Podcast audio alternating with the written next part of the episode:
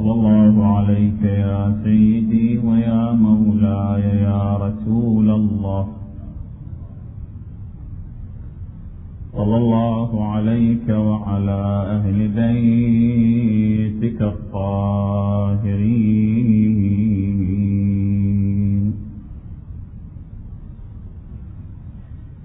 ما خاب من تمسك بكم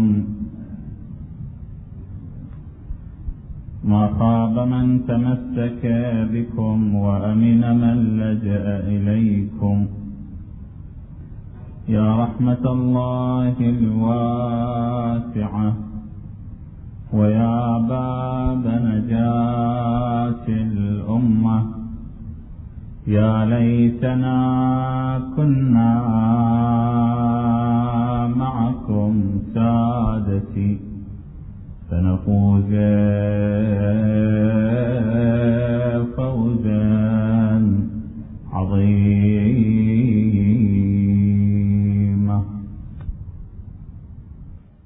بسم الله الرحمن الرحيم.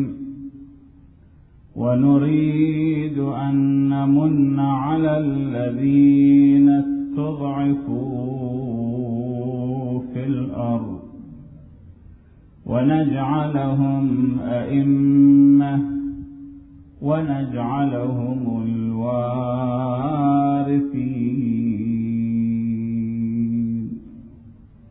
صدق الله العلي العظيم.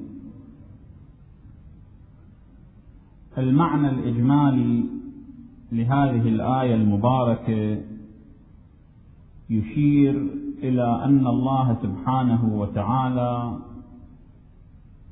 يمن على الذين استضعفوا بالمنح والهبات ويجعلهم ويجعلهم أئمة وقادة ويجعلهم الوارثين لهذه الأرض. يعني هذا وعد إلهي لهؤلاء بهذه الأمور التي ذكرتها الآية والآيات التي بعدها. المعنى التفصيلي إذا دخلنا فيه نجد أن الآية المباركة غير مختصة ببني إسرائيل لأن الآية الكريمة جاءت بعد قوله تعالى إن فرعون علا في الأرض وجعل أهلها شيعا. يستضعف طائفة منهم يذبح أبناءهم ويستحيي نساءهم. إلى آخره ثم جاءت هذه الآية المباركة ونريد أن نمن على الذين استضعفوا في الأرض. فالآية الكريمة في سياقها في ترتيبها القرآني نلاحظ أنها جاءت بعد تلك الآية. إلا أنها غير مختصة ببني إسرائيل. ولذا نلاحظ أن الله سبحانه وتعالى استعمل الأفعال المضارعة. قال نريد هذا فعل مضارع أن نمن على الذين استضعفوا ونجعلهم كلها أفعال مضارعة. ولو كانت مختصة ببني إسرائيل فقط المفروض يقول وقد مننا على الذين استضعفوا في الأرض. وجعلناهم أئمة وجعلناهم الوارثين. فهذا إشارة إلى أن المراد بالآية كل ما ينطبق عليه هذا المن الإلهي واللطف الإلهي. فتنطبق الآية المباركة على بني إسرائيل. لماذا؟ لأن فرعون كان يفرق الناس. يعني استعمل قانون التفرقة قسم المصريين إلى قسمين. قسم يقال لهم الأقباط وهؤلاء هم المصريون الأصليون. وقسم سماهم الأسباط اللي هم المصريون المهاجرون إلى مصر. وهؤلاء جعلهم بمثابة العبيد بمثابة الخدم إلى الصنف الأول. ففرعون كان يفرق شمل الأمة. إن فرعون علا في الأرض وجعل أهلها شيعا يستضعف طائفة منهم. ما هو وجه الاستضعاف؟ يذبح أبناءهم. كان يذبح الأولاد الذكور. ويستحيي نساءهم. يستحيي نساءهم يعني يجعل الأناث خادمات. يجعل الإناث للخدمة بمثابة العبيد. بالإضافة إلى هذا كان فرعون عاليا في الأرض كان متجبرا كان طاغوتا. الله سبحانه وتعالى وعد المستضعفين من قومه وعلى رأسهم موسى عليه السلام وعدهم بأن الله سبحانه وتعالى سينصرهم سيمكنهم من فرعون وسيجعل الأرض لها لهم وفعلا تم ذلك على يد موسى عليه السلام وانتهى فرعون وصار ورقة بأدراج الرياح. والآية كذلك تنطبق على نبينا الأكرم صلى الله عليه وآله وسلم. كيف؟ النبي والمسلمون الأوائل كانوا مستضعفين من قبل فراعنة قريش من قبل طواغيت قريش. يفعلون فيهم ما يريدون من ظلم من تعسف من استهتار بالمبادئ يقتلون ويسجنون ويعذبون. الله سبحانه وتعالى أيضا وعدهم. فهذه الآية تجري عليهم.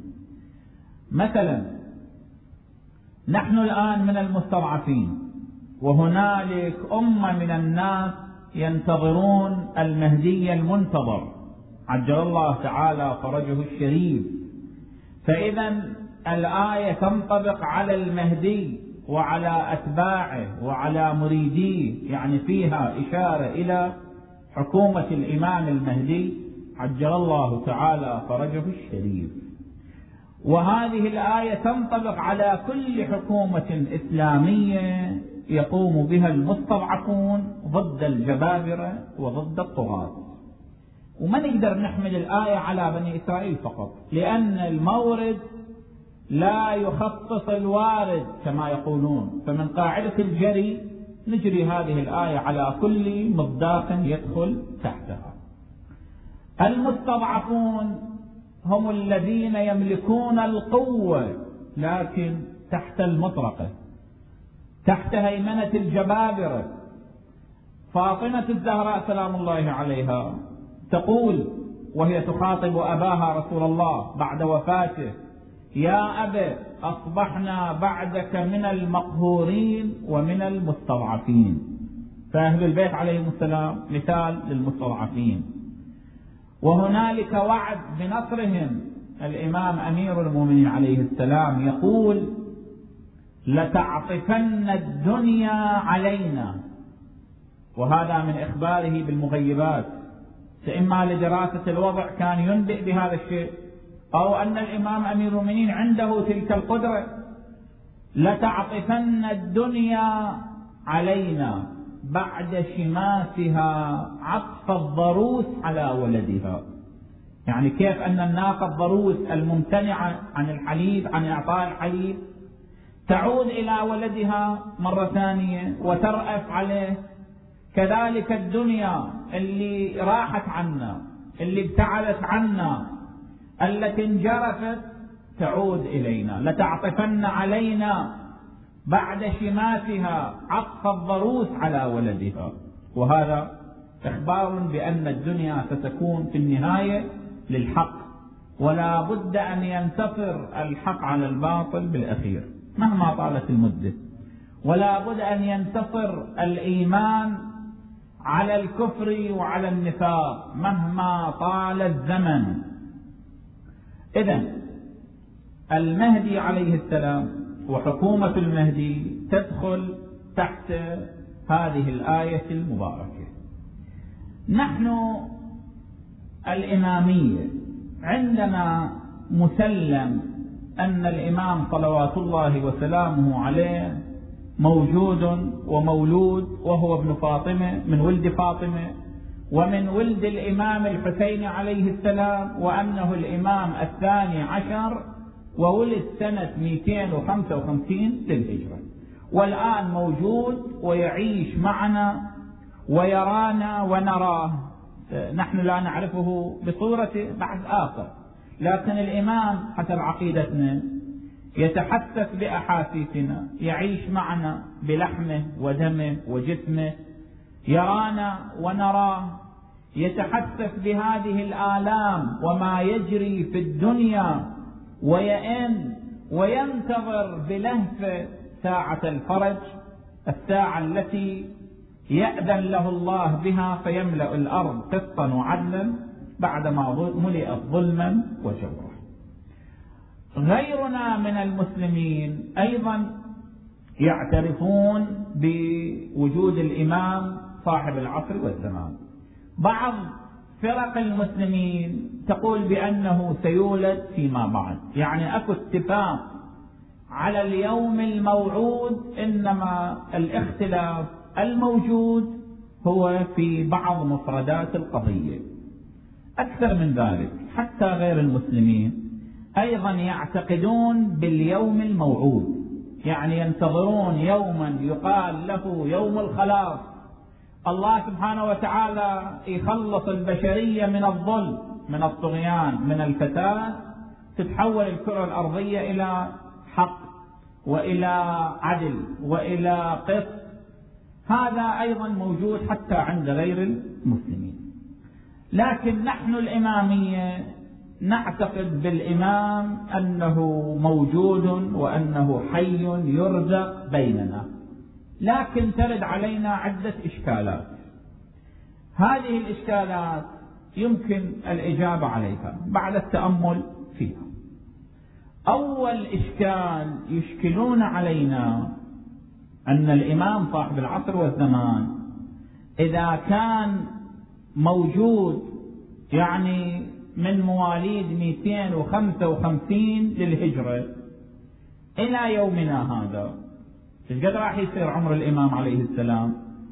نحن الآن في سنة 1418 يعني عمر الإمام 1163 سنة.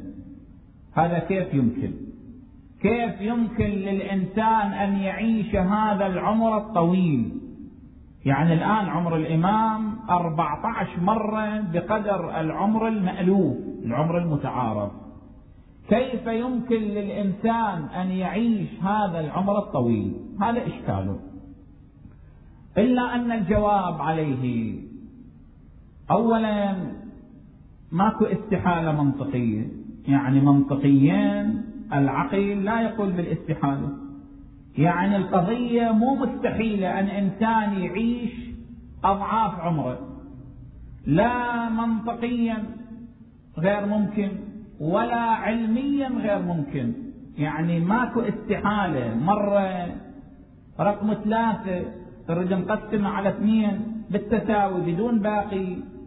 هذا غير ممكن وهذا مستحيل. هذا ما يصير. أما قضية أن إنسان يمتد به العمر إلى فترة طويلة أي استحالة فيه؟ قد يقول قائل بأن نظام الشيخوخة نظام الهرم يتدخل وهو الذي يمنع من إطالة عمر الإنسان. لأن الإنسان على مرور الزمان على مرور السنين ينتقل من فترة الشباب إلى الكهولة إلى الشيخوخة إلى الهرم ثم هذه الخلايا تنتهي فيموت الإنسان. وهذا قانون سائد في البشرية. قانون سائد في الحياة في البشر وغير البشر. فكيف أن الإنسان يستطيع أن يبقى عمرا طويلا؟ يتعدى الألف من السنين. قانون الشيخوخة هذا النظام نظام الشيخوخة. أن الإنسان يصل إلى هذه المرحلة مرحلة الشيخوخة. هذا القانون لا يخلو من جانبين من طرفين من أمرين. إما أن يكون لأن الخلايا بفعل التأثيرات الخارجية هاي الأنسجة الموجودة عند الإنسان الخلايا بفعل التأثيرات الخارجية من الحر والبرد والتعب الإعياء السموم الذي السمومات التي تدخل إلى البدن من جراء الغذاء الأعمال الشاقة اللي يمارسها الإنسان. فيضعف شيئا بعد شيء يوما بعد يوم إلى أن تتوقف تلك الأجهزة عن العمل تماما فينتقل إلى رحمة الله. نقول إذا هكذا الشيخوخة فممكن إنسان يحفظه الله سبحانه وتعالى عن التأثيرات الخارجية. فهذه التأثيرات الخارجية ما تأثر به لأنه مبتعد عنها. يعني يبتعد عن الحار يبتعد عن البرد يبتعد عن التأثيرات الأخرى عن الأعمال الشاقة اللي تنهك جسمه. هذا واحد. وإن قلت أن قانون الشيخوخة لا قانون طبيعي. يعني الإنسان عمل أو لم يعمل. الإنسان تعرض للحر أو للبرد أو لم يتعرض لابد وأن يأتيه قانون الشيخوخة. لابد وأن يمر بدور الشيخوخة. يعني قانون طبيعي ذاتي في ذات الإنسان أن أجزاء جسمه لابد وأن تمر بهذا القانون في سن معين. افرض في سن السبعين أو في سن الثمانين. نقول هذا القانون لو قلنا بأنه هكذا. قانون مرن. كيف أنه قانون مرن؟ يعني فيه مطاطية. يعني ممكن أن يتخلف في بعض الأحوال. كيف؟ نحن نلاحظ بأن بعض الأشخاص عمرهم مثلا سبعين سنة وهو بقوة وحيل أبو ثلاثين سنة. تجد شخصا عمره تسعين سنة لكن وجهه وملامحه وقابليته وحركته مال رجل عمره ستين سنة خمسين سنة. إذا قانون الشيخوخة إذا كان ذاتي المفروض ما يتخلف في هذه الموارد. فبما أنه يتخلف قد تجد إنسان جسمه شكله شعر راسه أسنانه وهو في عمر سبعين لما تلاحظه شكله الخارجي تقول بأن عمره ثلاثين سنة. إذا هذا القانون يتخلف. أكثر من ذلك بعض العلماء أجروا عمليات لبعض الحيوانات خلوها تعيش أضعاف أعمارها. يعني أضعاف عمرها عشرين سنة خلوها تعيش أضعاف.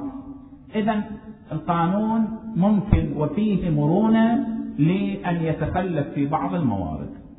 وإن قلت لا هذا يصير ولا ذاك يصير. يعني لا النظرية الأولى ولا النظرية الثانية. والقانون لابد وأن يجري. الإنسان يصل إلى زمن الشيخوخة فينتهي. تنتهي به الحياة.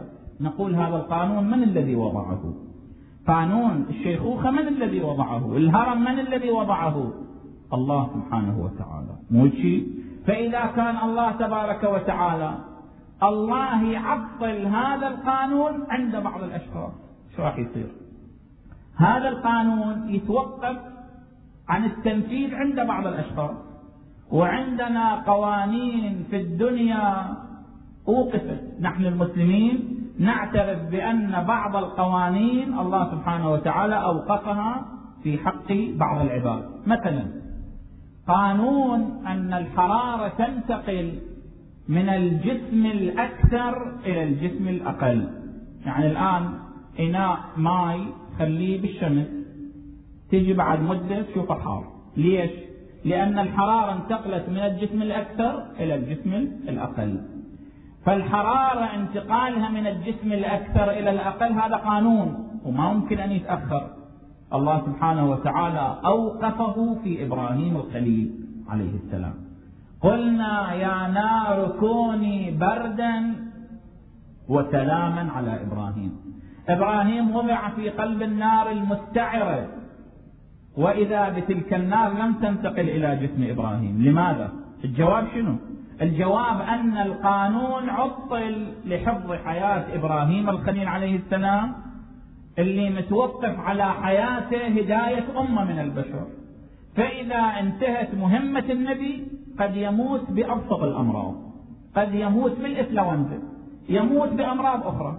هذا واحد. ثانيا أن الإنسان هل يمكن أن يمشي على الماء بالظروف الطبيعية؟ الجواب لا. فهذا نظام سائد أن الإنسان لا يستطيع أن يمشي على الماء في الحالات الاعتيادية. بينما نأتي إلى موسى عليه السلام قل نضرب بعصاك البحر فانفلق فكان كل فرق كالطود العظيم. وإذا بذلك البحر حينما ضربه موسى بالعصا ينفلق وإذا به كالحجر الصلب فيعبر عليه موسى وجيشه.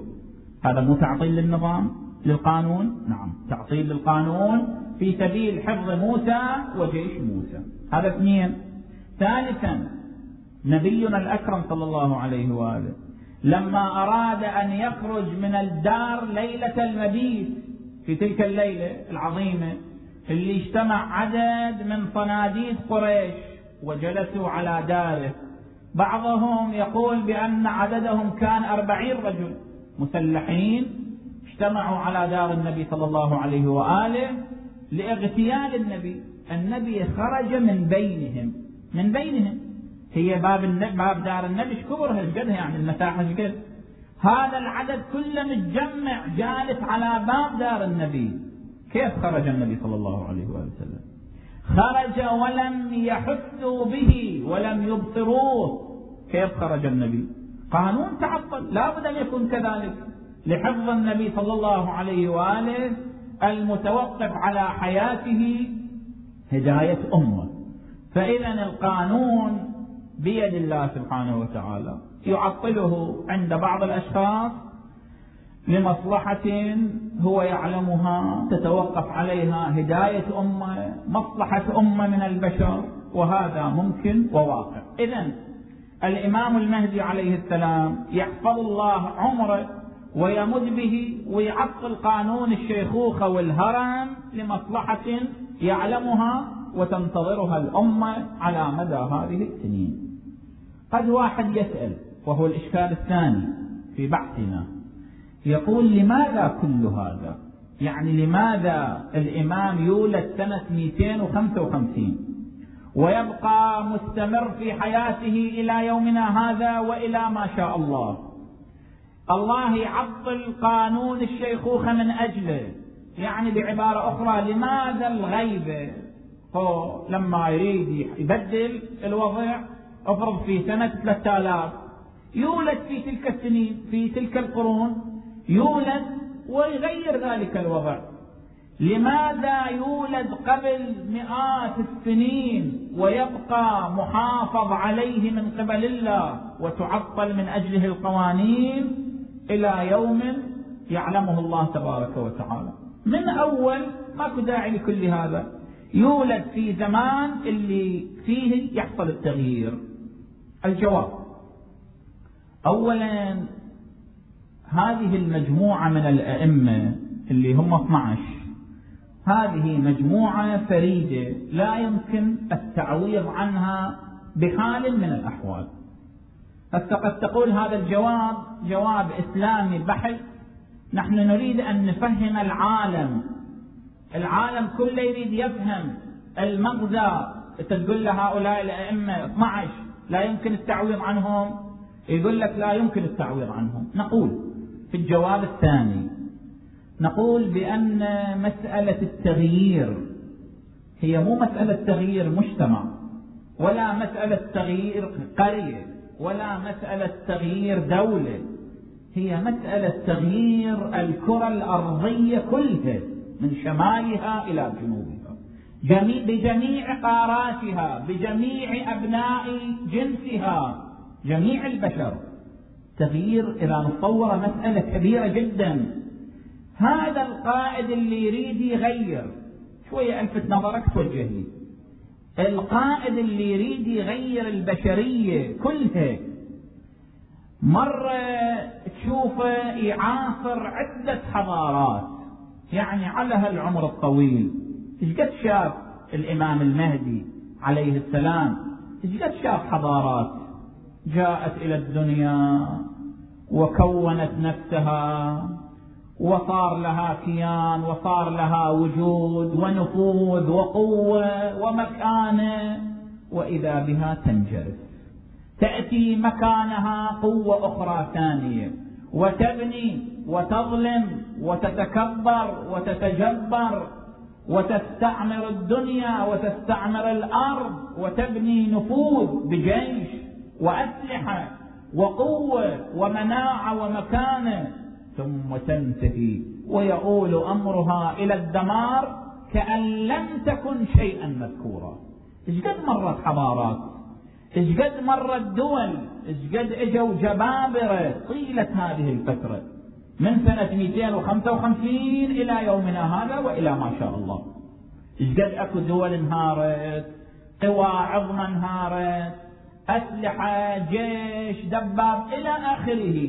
كل هذه القوى شاهدها الإمام صلوات الله وسلامه عليه. فالإمام لما شاهد كل هذه لما تأتي ساعة الصفر ويريد يغير الإمام بعد يكترث بتلك الحضارة اللي يغيرها يعني يعير أهمية إلها تأخذه هيبة هذه الدولة هذه الحضارة هذه الأمة اللي يريد يغيرها. لا. لماذا؟ لأنه شايف أنواع الحضارات اللي مرت بالتأريخ جاءت رغم قوتها انقرضت فتظهر هيبة ذلك المجتمع الكبير رغم ما يملك من قوة بعين الإمام المهدي. لماذا؟ لأنه شايف أشكال الأمم أبدلت وغيرت وانتهت وقضي عليها. هذا بخلاف ما إنسان يولد في مجتمع ويقولوا له تعال انت غير المجتمع. كيف يغير المجتمع؟ يتهيب من عنده ويخشى من عنده ويخاف من عنده. جان جاك روسو هذا الرجل الفرنسي من دعاة التغيير السياسي من دعاة الفكر اللي يغير في فرنسا. هذا الرجل كان يأخذه الرعب لما يفكر بأن فرنسا تبقى بلا ملك. كيف؟ أيام الملوكية. كيف أن فرنسا تبقى بلا ملك؟ يأخذه الرعب. لماذا؟ لأنه مولود في أيام الملكية. لأنه يشتم هواء الملكية. عايش في أيام الملكية. فيخشى من التغيير. أما إذا شايف أشكال الملكيات دخلت التاريخ وخرجت وانتهت وراحت. فبعد لا بسيط التغيير مسألة بسيطة. فالإمام المهدي عليه السلام من حكم بقائه هذه المدة لعله هذه النقطة. ثالثا الإمام عليه السلام يريد يغير واقع الكرة الأرضية يعني رسالة المصطفى يأتي بها إلى الناس جميعا. يعيد تلك الأيام التي عاشها جده رسول الله صلى الله عليه وآله وسلم. النبي جاء لمجتمع دون آخر لأمة دون أمة. أو جاء للناس جميعا. جاء للناس كل. فالإمام المهدي أيضا يريد يغير وجه الدنيا ككل. يريد يعيد أمجاد رسالة جده المصطفى كلها. فلا بد أن يكون هذا الإمام قريبا من مصدر النور من مصدر الإسلام. وهم الأئمة المعصومون عليهم السلام المرتبطون بالنبي المصطفى. صلى الله عليه وآله وسلم. زين الآن قد يسأل سائل يقول لابد أن يكون الإمام عنده استعداد وقريب من مصدر الإسلام؟ جواب نعم. قد يقول قائل هو الإمام عاصر أباه الإمام العسكري خمس سنوات. عاش ويا أبوه الحسن العسكري خمس سنوات. لأن الإمام ولد سنة 255 ورحل أبوه عن الدنيا سنة 260 خمس سنوات عاش الإمام تقريبا مع أبيه الإمام العسكري. هاي الخمس سنوات تكفي لإعداده. يعني بتعبيرنا لما رحل أبوه عن الدنيا هو طفل صغير أبو خمس سنوات. فشلون يصير عنده استعداد؟ وشلون يصير عنده قابلية للتعلم من أولئك؟ نقول الإمام عليه السلام عندنا نحن الإمامية. أن الإمام لما رحل أبوه عن الدنيا سنة 260 صار هو الإمام يعني قام بأعباء الإمامة. قام بأعباء الإمامة ونجح في قيامه. وهذه التجربة تجربة قصر العمر لها واقع في حياة أئمتنا يعني مو جديدة. كيف مو جديدة؟ الإمام الجواد عليه السلام قام بالأمر وله من العمر ثمان سنوات. قام بالأمر الإمام الجواد وله من العمر ثمان سنوات. الإمام الهادي عليه السلام قام بالأمر وله من العمر تسع سنوات وفي رواية سبع سنوات وأشهر. الإمام الحسن العسكري والد الإمام المهدي قام بالأمر وله من العمر 22 سنة. فإذا الإمام المهدي لما يكون عمره خمس سنوات مو فقط الإمام لا هذه التجربة لها واقع في حياة أئمتنا عليهم السلام. أضف إلى ذلك أن لها واقع حتى في رسالات السماء. يا يحيى خذ الكتاب بقوة وآتيناه الحكم صبيا. آتيناه الحكم صبيا. عيسى عليه السلام في المهد. قال إني عبد الله. آتاني الكتاب وجعلني نبيا. فعليهم السلام. الأئمة دخلوا تجربة ونجحوا فيها. ثانيا الإمام عندنا مو قضية وراثية. أن يموت الأب يأتي من بعد الإبن. ويجب على الناس أن تطيع. لا. الإمامة لما الإمام يتصدى ويقول أنا الإمام ينبغي أن يكون عالما بكل ما تحتاج إليه الأمة. كون عنده معرفة واطلاع كبيرين بكل ما تحتاج إليه الأمة. من فقه من أصول من تفسير من حديث من قضايا أخرى. الإمام أثبت جدارته. الإمام الجواد أثبت جدارته. الإمام الهادي أثبت جدارته. الإمام الحجة المنتظر أثبت جدارته. الأمة تأتي وتختبر مو اعتباطيه المسألة. ابدا مو هي قناعة إجبارية اضطرارية وإنما قضية قناعة ناتجة عن اختبار. الإمام جعفر الصادق عليه السلام لما رحل عن الدنيا جاء جمع أمثال هشام بن سالم وأمثال مؤمن الطاق جاءوا إلى المدينة يريدون أن يعرفوا من هو الإمام بعد الإمام جعفر الصادق عليه السلام. لأن هنالك تعتيم على الإمام موسى بن جعفر لأن الظرف ما كان يسمح بالإعلان. فجاءوا أرشدوهم إلى عبد الله الأفطح أخو الإمام الكاظم ابن الإمام الصادق. فجاءوا بهم أدخلوهم على عبد الله الأفطح دخلوا وإذا عبد الله نافخ صدره ومتصدر للإمامة ويقول أنا الإمام. عبد الله الأفطح منحرف الإمام موسى بن جعفر كان يقول إن أخي عبد الله لا يحب أن يعبد الله في الأرض. وإن كان يقولون بأنه تاب بعد ذلك. فدخلوا عليه سألوه مسألة بالزكاة ما جاوب. لم يجب. فخرجوا من عنده وهم متألمون. لماذا؟ لأن الأئمة معودين الناس أنهم يجيبون على كل سؤال يوجه إليهم. لا يستعطيهم سؤال أبدا. فخرجوا وهم يقولون إلهي إلى أين نذهب؟ لا نعرف إمام زماننا. نذهب إلى القدرية إلى الزيدية إلى المرجئة إلى المعتزلة. هذه الفرق اللي كانت موجودة السائدة آنذاك. فجاءهم رجل شيخ كبير قال تعالوا معي. فجاء بهم أوقفهم على دار الإمام موسى بن جعفر عليه السلام. وانصرف. خرج خادم الإمام. قال تفضلوا. يقولون دخلنا على الإمام موسى بن جعفر ولم نعلم بأنه الإمام بعد أبيه. فلما رآنا قال لا إلى الزيدية. لاحظ الإمام علم بما في أنفسهم. لا إلى الزيدية ولا إلى القدرية ولا إلى المعتزلة ولا إلى المرجئة. إلينا إلينا. يقول فسألناه فأجابنا عن كل شيء فعلمنا بأنه هو الإمام. فإذا الإمام يخضع الاختبار وينجح بالاختبار. والإمام المهدي عليه السلام دخل الاختبار ونجح بالاختبار وأنه إمام معصوم. الإشكال الأخير أننا نقول بأن الإمام عليه السلام مولود من سنة 255 قد يسألنا سائل ما الدليل على أن الإمام موجود؟ لماذا لا تقولوا بأن الإمام يولد فيما بعد؟ ما دليلكم على أن الإمام موجود وحي يرزق؟ نقول دليلنا شيئان. أولا أن القضية ثابتة في الأحاديث والروايات الواردة عن النبي وعن المعصومين وعددها كثير.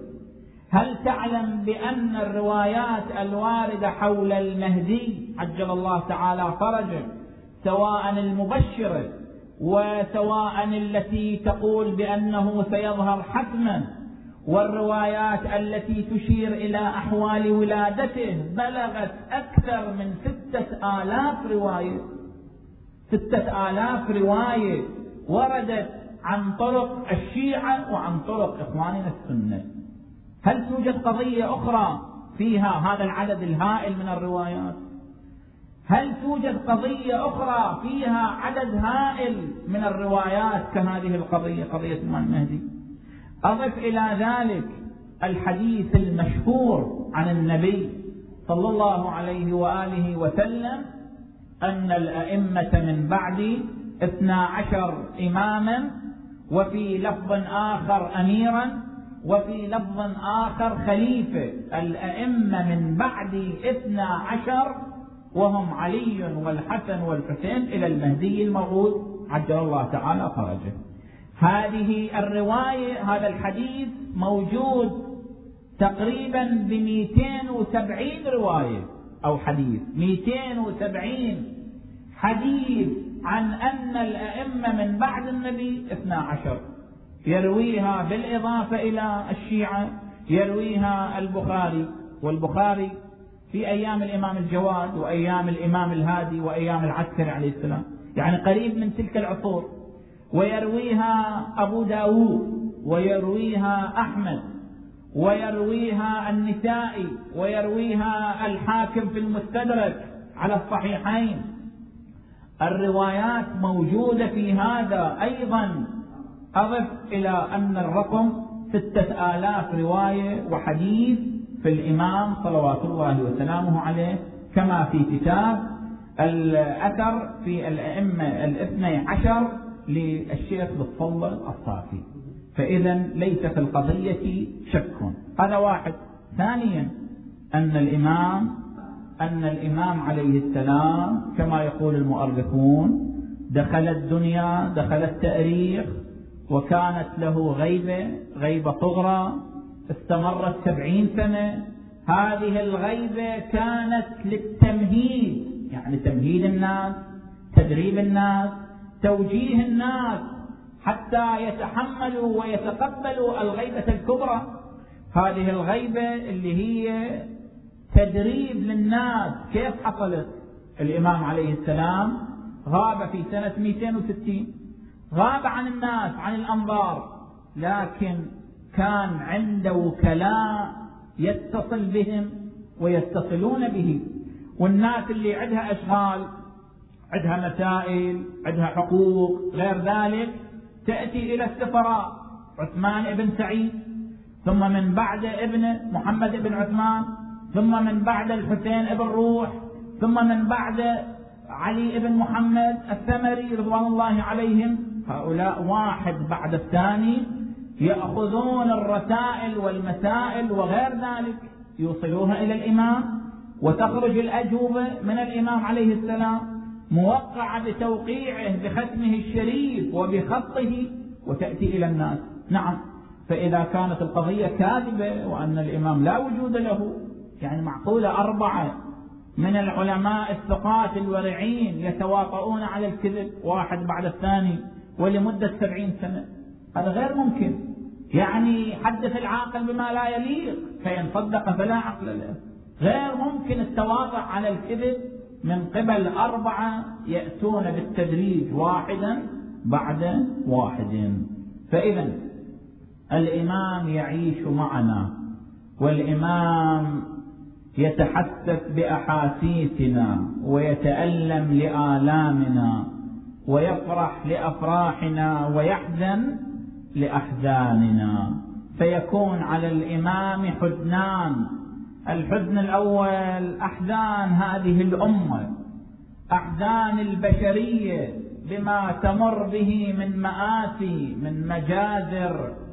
من غير ذلك من الأمور التي تقع لا ترضي الله ولا ترضي رسوله.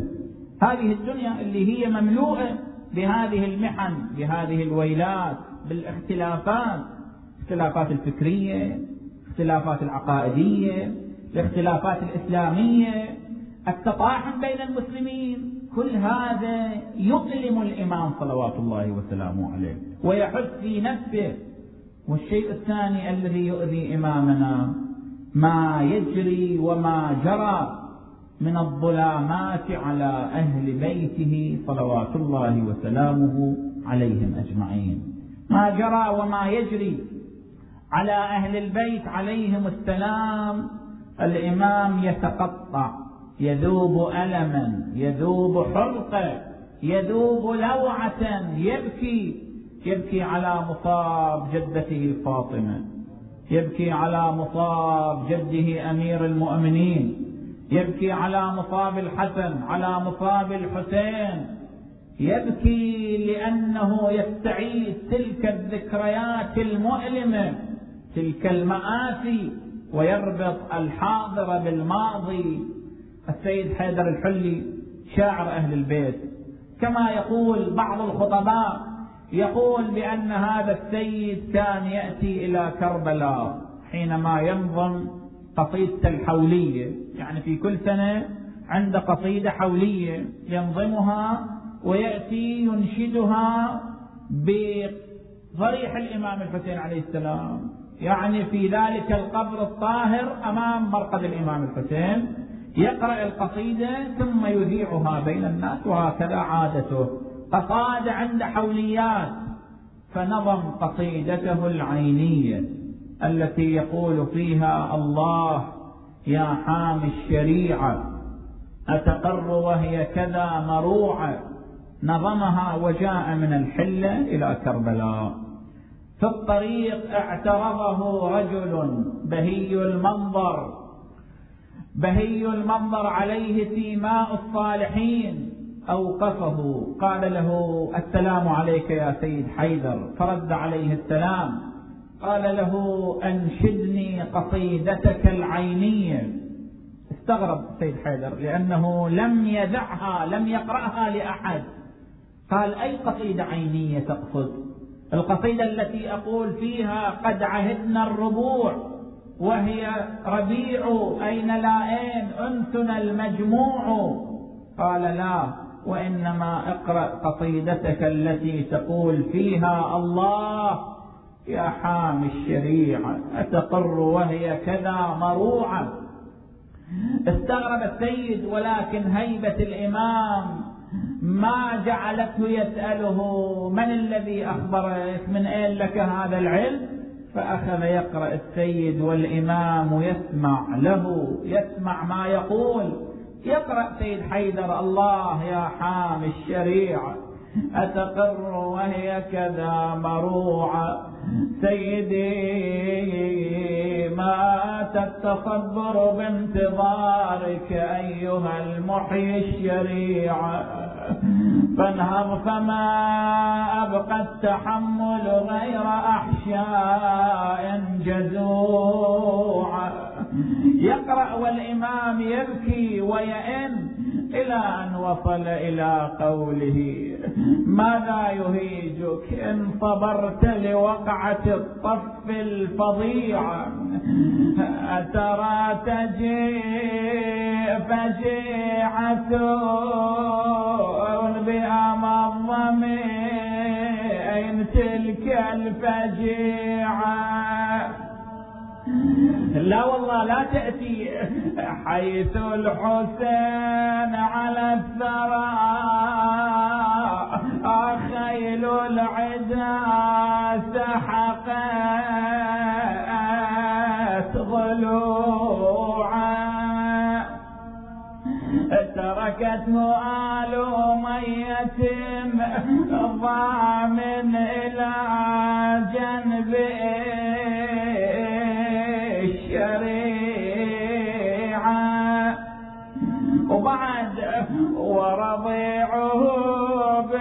بدم الوريد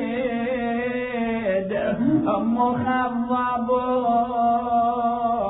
فاطلب رضيعه يبكي الإمام ويئن ويقول واه أتيناه وجداه وهذا المشهد أخذ مأخذ من قلب إمامنا حينما ذكر السيد رضيع الحسين لأن هذا الرضيع له لوعة وأثر على قلوب أهل البيت.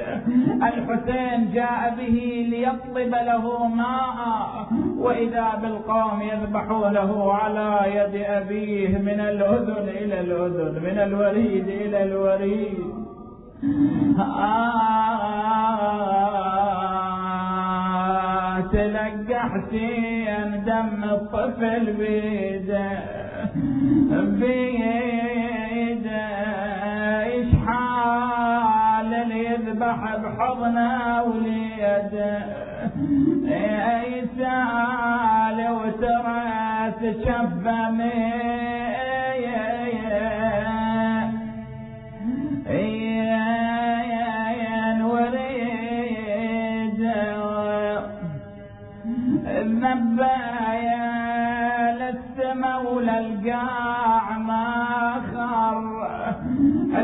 يقولون يأتي إلى كربلاء بعد ظهوره ويمد يده فيستخرج عبد الله الرضيع ويلتفت إلى الحاضرين. ما ذنب هذا الطفل هذا الرضيع؟ حتى يذبح. سيدي ساعد الله قلب أمه الرباب لما نظرت إلى ولدها وهو مذبوح. ماذا قالت؟ كيف صرخت آه يا ابني أنا حملتك تسعة أشهر. حملتك تسعة اشهر ما أنا من الليل فرد صفحة ولا حمل ثقيل أشيل. ومن جبتك وحقك بعد من الحل. بليالي الشاتية ما غمضت عيني.